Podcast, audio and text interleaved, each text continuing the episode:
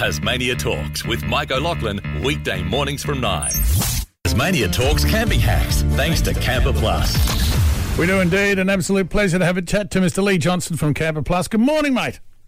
Good morning, Mike. How are we going? All right, a lot of wet weather. Gee, I'm pleased that because coming back to and from the airport, I'd picked the sun up, and plus we went over and back and all that.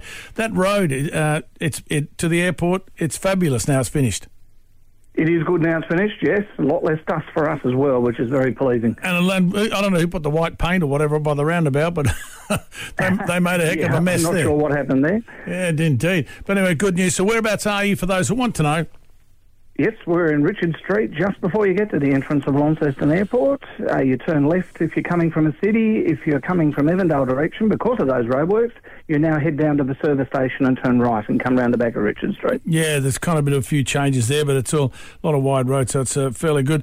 Listen, uh, the weather has been such an issue, and I've also been looking at various camping and the caravanning uh, Facebook pages, if you will, and different things on the web. Um, a lot of cancellations. There's a lot of spirit issues, isn't there? But you know, I mean, it's booked so far ahead. Yes. So the spirit for larger vehicles, your caravans, motorhomes, um, sometimes even rooftop tents on four-wheel drives can be booked out up to six months ahead, sometimes longer.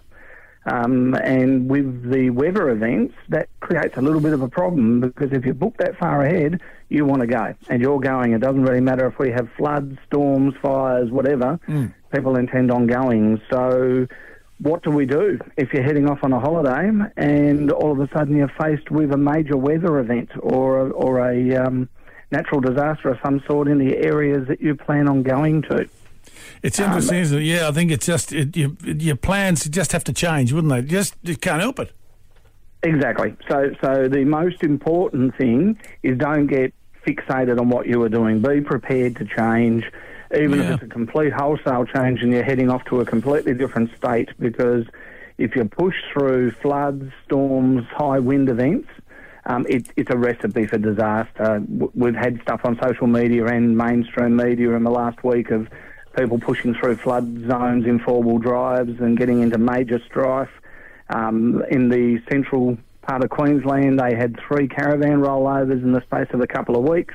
Now, might have been driver error, but could have been a high wind event as well. Um, so look ahead, see what the weather's doing. Is your caravan park even open? One of the um, yeah, good point. One of the big yeah, one of the big annual events for one of the manufacturers. Uh, where they have 80, 90 vans get together every year had to be canned because the caravan park went underwater. Let's face it, caravan parks are often on riverbanks. That's so true, isn't it? You see so many uh, photos and uh, a lot of visual about that. So yeah, check your caravan park still open, and that's all over. Just it's not only Tassie, we're talking mainland mainly as well. We are incredible. Yeah. So this is a big issue all over the country, and it's always going to be. It's a big country.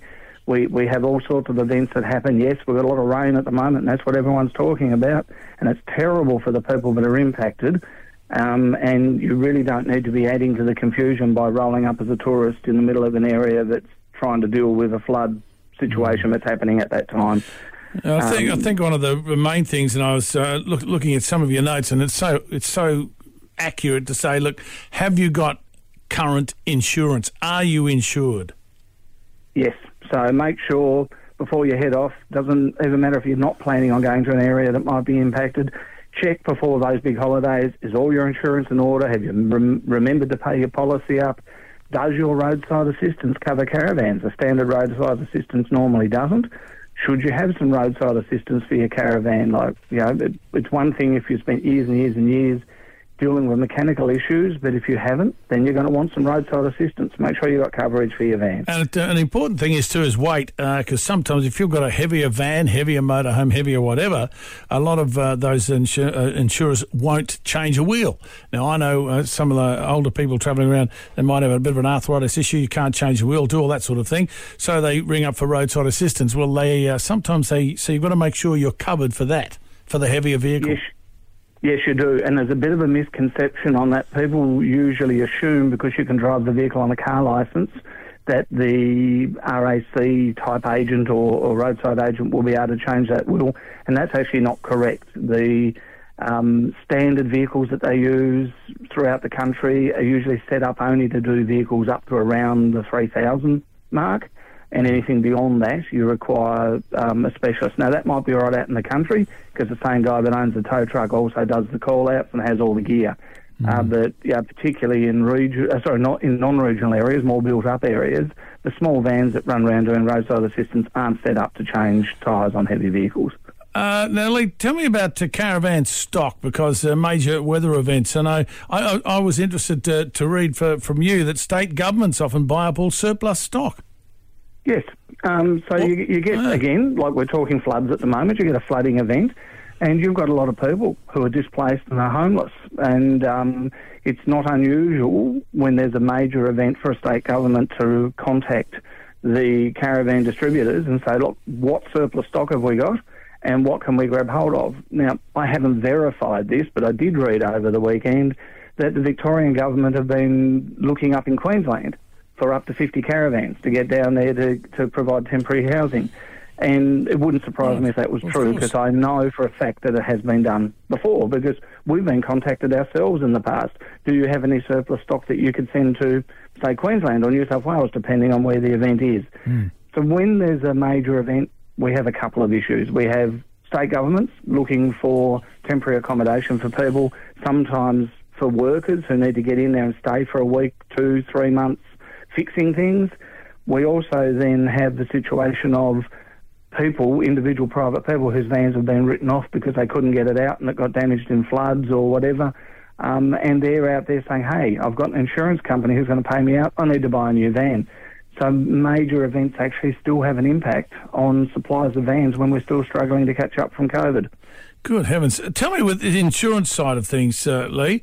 I mean, uh, do, the, do most if they're not damaged too, you know, too badly, are they repaired and then sold at auction or? Yes. So there's there's two types of write-offs that your insurance company will do. Right. So I'll do what's called a statutory write-off, and that means that van can never be used again, can never be re-registered anywhere in the country, um, but it is suitable for spare parts it is suitable to be repaired and stuck in a paddock as an additional room, um, cubby house, whatever you want, but you'll never be able to use it on the road again. And then you have a thing referred to as a repairable write-off. Now, the terminology I'm using is what we use here in Tassie. It does vary around the country. Right. And that, that van has been written off because the insurance company said to pay a caravan repairer to fix that van is going to exceed what we think the van's worth. So they write it off and they often go to auction um, and they get whatever they can for the salvage. And those vans, in most cases, not every case, but in most cases, can be repaired, inspected, and re-registered in most states. Um, New South Wales is a bit tougher on this than some of the other states, but it can be done in most cases. Okay, so but you can also check to see if there's been any damage on the vehicle.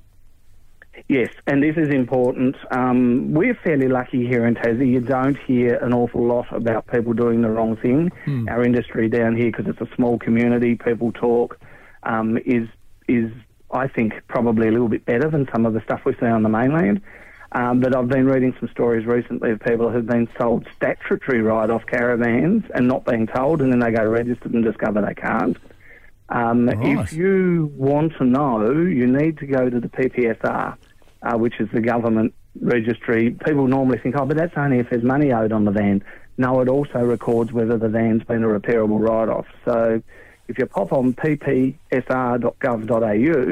and enter the VIN number for that caravan, you'll be able to find out if that caravan's been a repairable write-off at some stage, and then you can have a much closer look at it. Well done. Um, and yeah, and see what's going on. We are aware of one van in Tassie that was repaired as a repairable write-off in Queensland, brought straight to Tasmania and sold without the customer being told. The person who did that doesn't live in Tasmania anymore, so fortunately people don't have to worry about that. Uh, but that customer was devastated when they found out because the value of the van was nowhere near what they thought it was. And with the so, cost lately, I mean, they're, they're not cheap things to buy. No, they're not. No. So do your research if you're buying a second-hand van.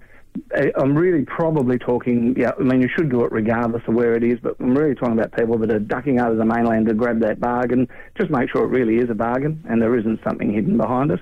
Um, and equally, any vehicle you buy, should do the search to make sure there's no money owed on it. And if you do go, uh, you fly over to pick up a van or a motorhome or do something like that, whatever you do, remember you're going to have trouble getting back on the Spirit. Uh, yes, you, you probably need to go to um, to to one of the freight companies to get a van into Tassie if you buy one on the mainland. That's probably the best way to do it. And I think a lot of people don't realise you can freight. They do freight, and then you can fly over. So there's all of that. Lee, uh, very thorough. Well done, mate. Uh, good one, Lee Johnson from Camper Plus. What's your phone number? It is six three nine one eight 007. And where are you again? At Richard Street, just before Launceston Airport. Good on you, mate. Good to talk to you, Lee. Thanks so much, mate. No problems, Mike. Talk next week. Yeah, we'll indeed. Talk soon. Tasmania Talks. Tasmania Talks with Mike O'Loughlin, weekday mornings from 9.